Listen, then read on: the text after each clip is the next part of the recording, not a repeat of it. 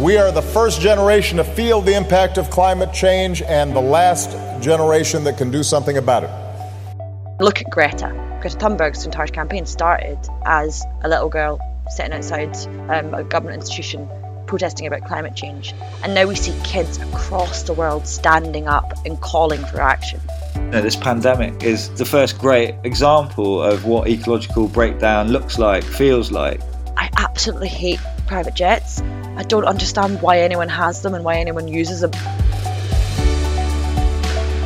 Welcome back to Generation One, the podcast from University College London. I'm Matt Winning, and today we're recording the final episode of season one. I'm joined by my co host, Mark Maslin, today. Unfortunately, Helen Czerski, our other co host, is busy. She's over at the BBC filming something fancy, I imagine, so she can't be with us today, but I am joined by Mark. Hi, Mark. Hi, Matt. How are you?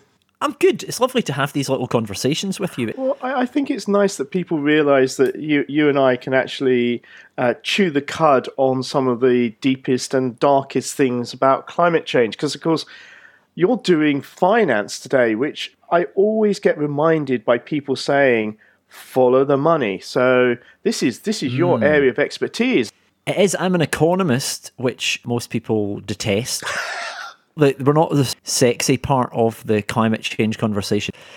I'm talking about, well, what is the impact going to be in the economy? And, you know, some people like that, mostly people from government. Lots of other people are like, oh, I'm not really, you know, this is, this, this just gets me down or it's too kind of money orientated. I guess it depends on whether you love money or not. But I also think that people don't realize how many economists there are in the world and where they are. I mean, if you go into any government department, there's a load of economists in there, always basically supporting the other civil servants to say, this is how much it's going to cost, this is how much we're going to make. You know, so I, I think hmm. people misunderstand A, what economists do, and B, how many of you there are. There are. I still find, you know, people talking about derivatives and equities and other stuff, and I switch off almost instantly when that kind of comes up in conversation. But it's incredibly important, as you said. Well, I'm amazed because I think COP26 was the first time that money was front and center. I mean, if you think about it, Mark Carney got a group of 450 banks and insurers together who basically cover 130 trillion dollars. I mean, that's one and a half times the sort of GDP of the world uh, to tackle climate change. You have hit the nail on the head there, which is it's great signing up to stuff, which I think lots of companies are doing and the financial sector appears to be doing now. It's then actually putting plans in place, you know, solid concrete plans of, of, of what's going to happen that, that really needs to be um, spelled out a bit more, which is exactly what you're saying. But you've got some great guests on today, haven't you? We do, we do. We have uh, to talk about finance. We've got two incredible guests. First, I'm talking to Heather Mackay, uh, who is a policy advisor at E3G. Uh, and then after that, I'm going to be speaking with Ash Ghadiali, uh, who is a filmmaker and activist who organises the climate justice collective Wretched of the Earth. I have to say, I have a lot of time for Ash because uh, earlier in 2021, he launched the 1.5 degree charter that chart, and I hope he will talk about it, was really showing the sort of clear need for climate justice and proper financing. So it has been absolutely wonderful doing these podcast episodes. We're on episode six, the final episode of this first series. Please give us a second series. And if you do want to listen to all episodes, they are uh, basically just Google Generation One, the Climate Podcast, uh, UCL, and you will get there. Mark, what uh, have been your highlights uh, of these different episodes? Because we've co- covered quite a lot of ground. If you think about it, we've covered a huge range in just six episodes. We've had Mat Disney brilliantly talking about how he monitors trees so we can know how much carbon they store. We've got Juliet Russell, one of my ex students who's now head of sustainability at Stella McCartney, talking about the need for regulation to actually make the fashion industry move to a more sustainable footing to help save the planet. I think that was incredibly well uh, summarised there, Mark. So hopefully we'll do a lot more of these. Um, but it's been a pleasure working with you. It's been it's been good fun. It has been great fun. Okay, well, thanks very much, Mark. You're listening to UCL Generation One, turning science and ideas into climate action. First up, today we are chatting with Heather Mackay, who is a policy advisor at E3G, a climate change think tank, and is also, more importantly, a fellow Scot. Um, hi, Heather. How are you doing? Hi, Matt. I'm good, and I'm very glad you got my last name right as well. We could probably have a good hour long chat just about being someone Scottish living in London and, and how people think that you're Irish all the time. Oh, but we'll skip that for another podcast, I guess. So, very quickly, did you go to COP26? I did, I. What What was your sort of uh, takeaway from from the two weeks? I think a couple of a, a couple of key things came out of COP26. Firstly, that you know finance really is now on the central stage when it comes to international uh, conversations around climate change, and zooming into what that actually means, there's two aspects. I mean, firstly, like finance is the essential bridge between nice pledges and nice words on climate action and actually doing it and actually delivering it. So we need to make sure that money is flowing to the projects across the world where it needs to be flowing. And COP, frankly, uh, didn't really deliver on that front. On the you know on the other piece, we also want to make sure that when investors and when businesses are thinking about climate change and they're making pledges on net zero, they're actually doing so with integrity. And so I think that credibility and integrity question and how we build regulation and how we build financial architecture to support that was also a central theme of COP. And in that dimension, we've made a huge amount of progress. Th- those aspects that you said there, that are there has been some progress. What what sort of things are we are we seeing a bit of progress in in terms of that side of things? we saw a number of announcements around um, you know building credibility into private sector and investor net zero commitments. So the Rishi Sunak, the Chancellor of the UK, came out in his speech and announced two major things. Firstly, the creation of a net zero financial centre in the UK. So basically, a green city of London, which is momentous. And to support that, he announced the, that the UK would be implementing mandatory transition plans um, for all listed companies and financial institutions across the UK. And the reason that's so important is transition plans are the inevitable next step to a company making a net zero commitment. A transition plan, at its simplest, is basically how a company, how a financial institution is going to get itself to net zero. So government's really failed on the delivery part of finance. So the 100 billion, um, a commitment from developed countries to go to developing countries to support them in transitioning to net zero, that's now five years delayed, and that's absolutely appalling. That 100 billion, that's basically, we're talking about money from governments, essentially. Is that right? Going to other, you know, going to other governments or other kind of pots of money elsewhere to help to help developing countries. It's a mix. So it's yeah, it's a mixture of Right, government finance and also you know government finance being used to support private finance in investing in Right. developing countries too. So the government's really focused on this public policy, private regulation, private finance regulation piece. So that's why we see transition plans coming out. What they're not doing, and what the UK's spending review um, a few months ago proved, is stumping up the cash that the government needs to do to support private finance and to support new markets in scaling up and delivering new products that companies can you know, go away and make profit with and investors can go away and invest in. So the UK is a leader on developing innovative financial architecture, but I'm wary about you know being too happy clappy about it because they're not doing the public finance policy piece, the supportive pieces around it that need to happen if we're going to get to net zero. And you need to both, you need kind of both of those pieces to be able to to move it forward at scale. Aye, exactly. And actually, just just to um, bring that out a little bit more clearly, what's really interesting is so the Chancellor's speech focused on this idea of a net zero financial centre. So, and, and frankly, the government's entire thinking about that is slap a transition plan on the company, on you go, the City of London will be green. I think that everyone in the Right. space knows that that's not going to be true. You need to do a bunch of other stuff too.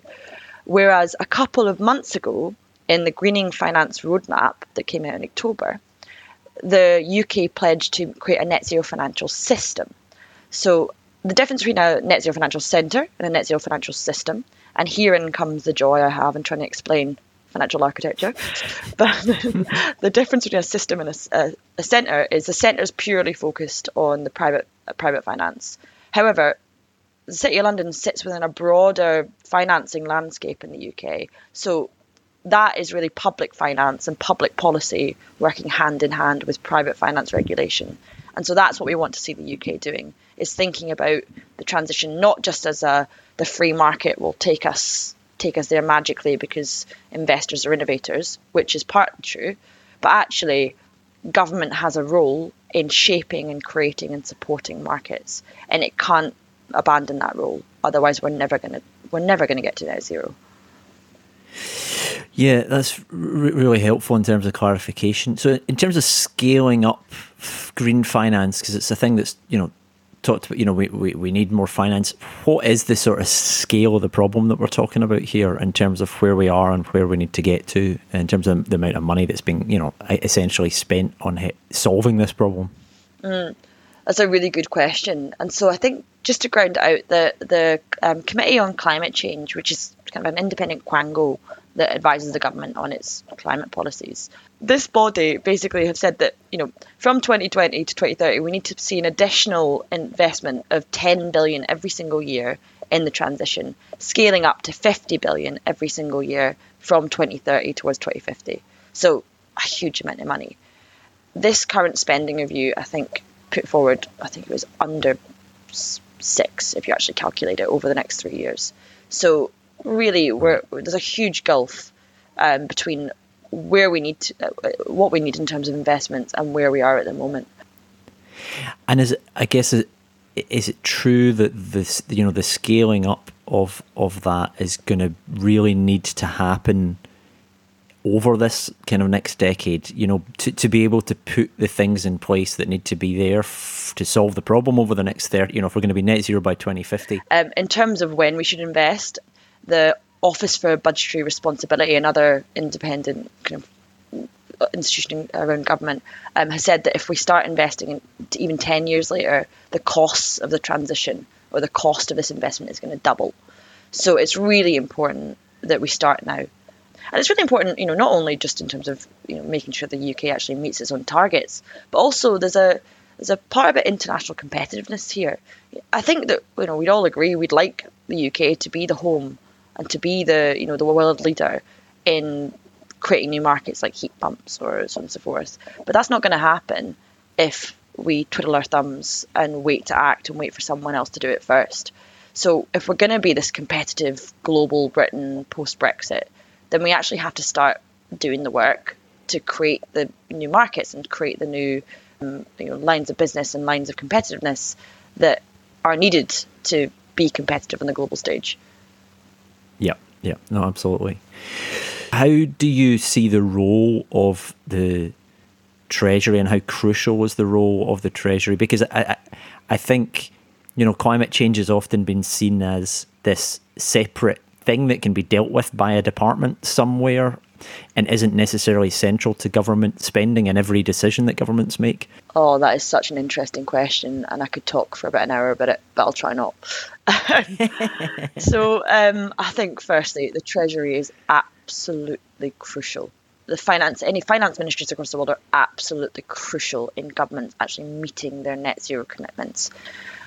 As the net zero review showed, which was the government's document talking about the cost of the transition and what it was going to mean for the average person sort of, and the country, the fact that that report only focused on the costs and not the potential co-benefits and the potential economic returns that we were going to see really right. to paraphrase oscar wilde shows that the treasury knows the, the cost of everything and the value of nothing when it comes to climate change right. and so i think that it's it's we need to see that cultural shift happen within Treasury and with the it was particularly within the mind of the Chancellor that net zero is an investment. We're going to get a return. It's not just a handout, as I was saying. It is actually mm-hmm. um, gonna gonna get us to gonna get us an immense amount of um, benefit.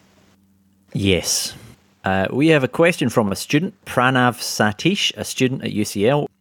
In a typical neoliberal fashion, I think the onus is being put on the individual uh, specifically young individuals, we need to address the structural prerequisite that has allowed this exploitation of the planet through economic and social reform rather uh, than just telling an individual to change their behavior, which I neither think is sustainable or has enough of an impact.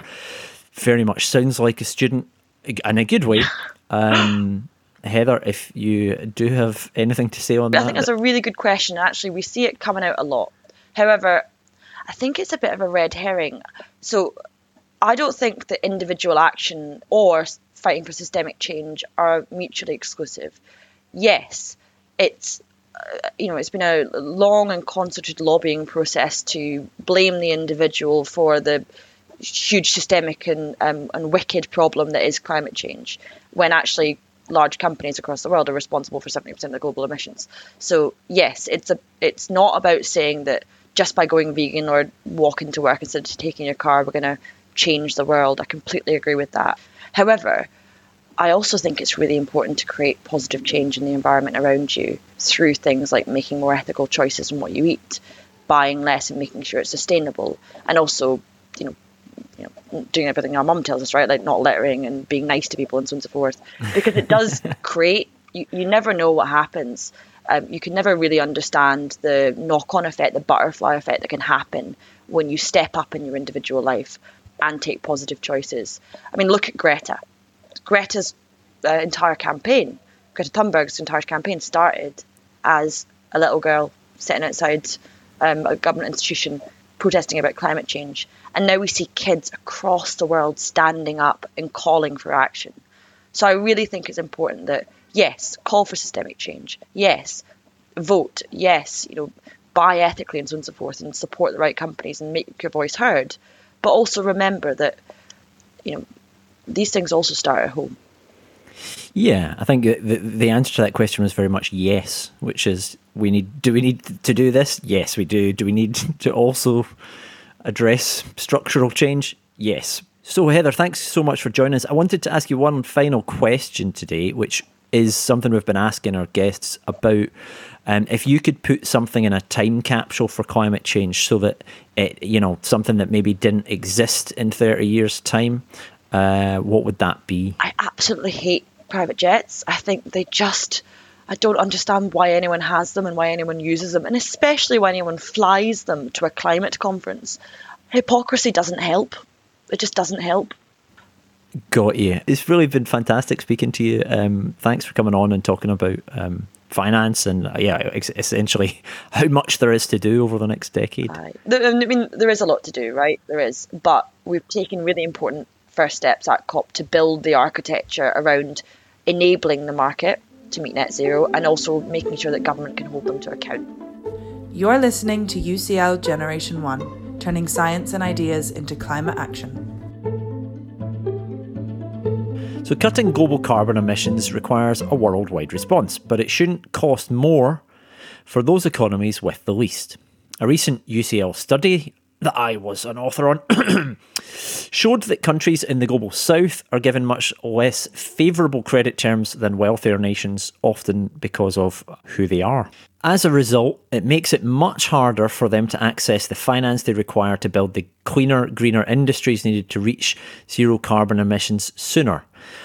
Also, there are questions around adaptation and loss and damage that need to be answered as well. To get into some of these issues, I am joined by Ash Ghadiali uh, on the line, who is a activist in residence at University College London. As an activist in residence at UCL, what do you think success would be for you and for, for getting others to act on climate change?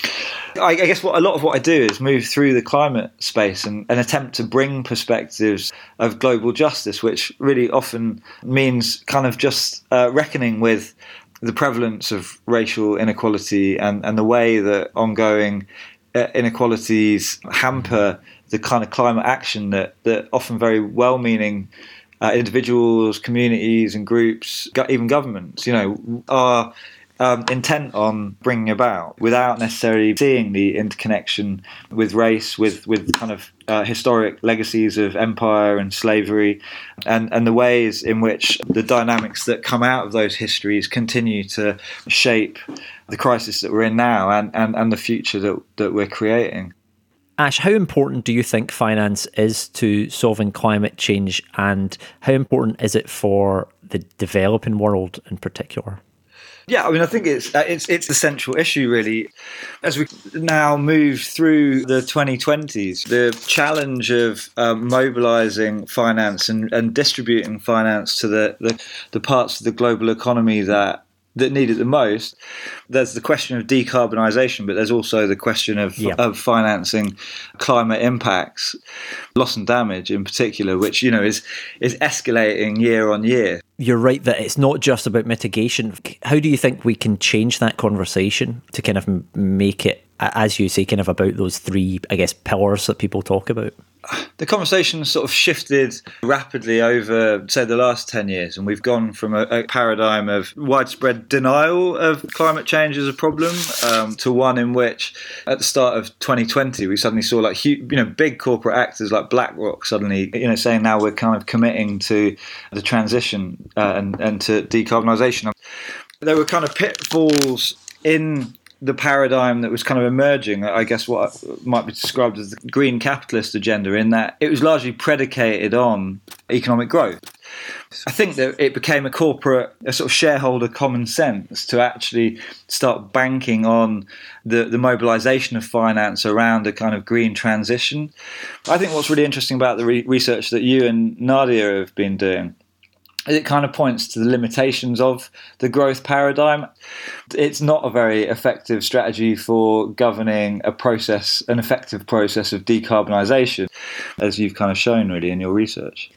Yeah, and I think the research sort of touches on the fact that what is good or easy for the developed world isn't necessarily the same for the global south. So, can you very quickly tell me about this 1.5 degree charter which you were involved in?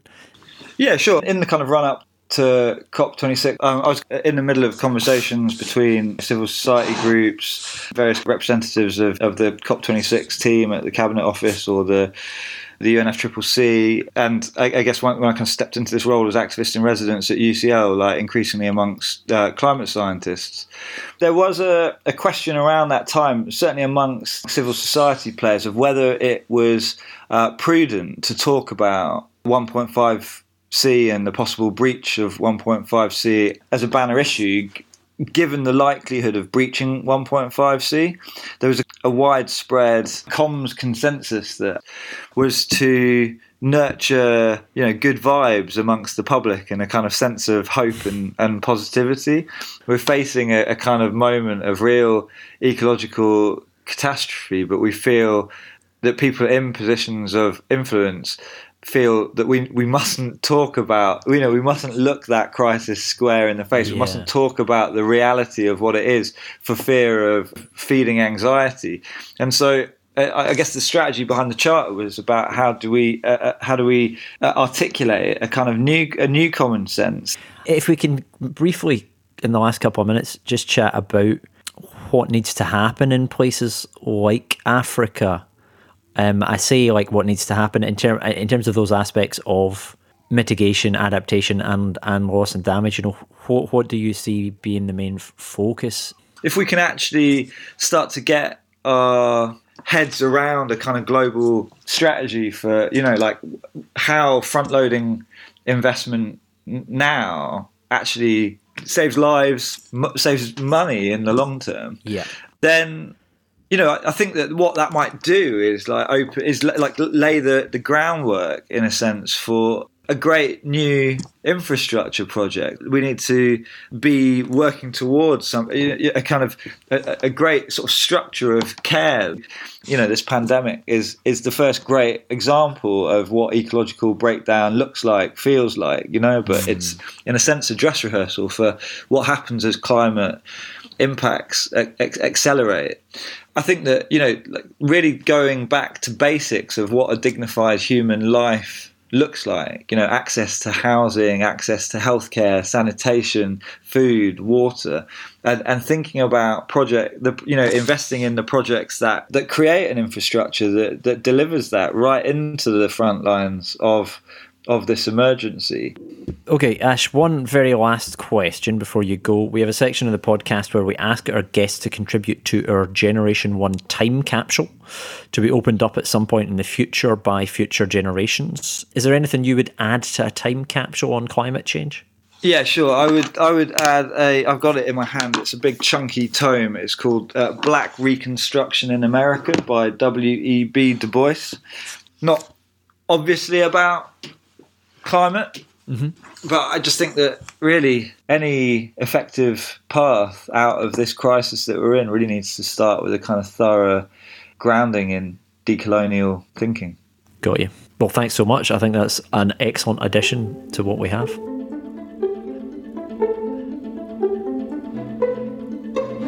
So that was me talking to Ash Ghadiali about climate finance and also about activism and the role in systemic change required.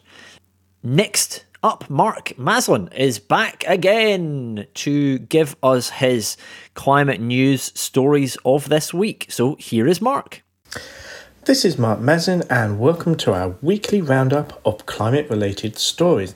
First, we start with a letter that we have sent to the UK Prime Minister Boris Johnson to urge the UK government to withdraw the $1 billion support for Total's Mozambique liquid natural gas project, as it's directly in conflict with the Paris Agreement's 1.5 degree temperature target and also contradicts the government's own pledge in March 2021 to end the financing of overseas fossil fuel projects. The letter has been signed by myself and leading climate and energy experts from UCL and other universities from around the country. More bad news in Australia. Scott Morrison is pledged to increase fossil fuel production with new gas basins and pipelines already planned. Japan has announced that they want to develop a hydrogen economy instead of a renewable energy economy but of course we'll be reliant on countries like Australia to burn vast amounts of coal to create the hydrogen. There is, however, some good news. Norway will not grant any new oil exploration licenses for virgin or little explored areas from 2022 onwards. And great news Shell pulls out of the Cambo oil project in the UK's North Sea the energy giant says it is not economic. However, we are very positive about this because it shows that there is a movement within the UK to stop fossil fuel exploration both in the North Sea and far north of Shetland.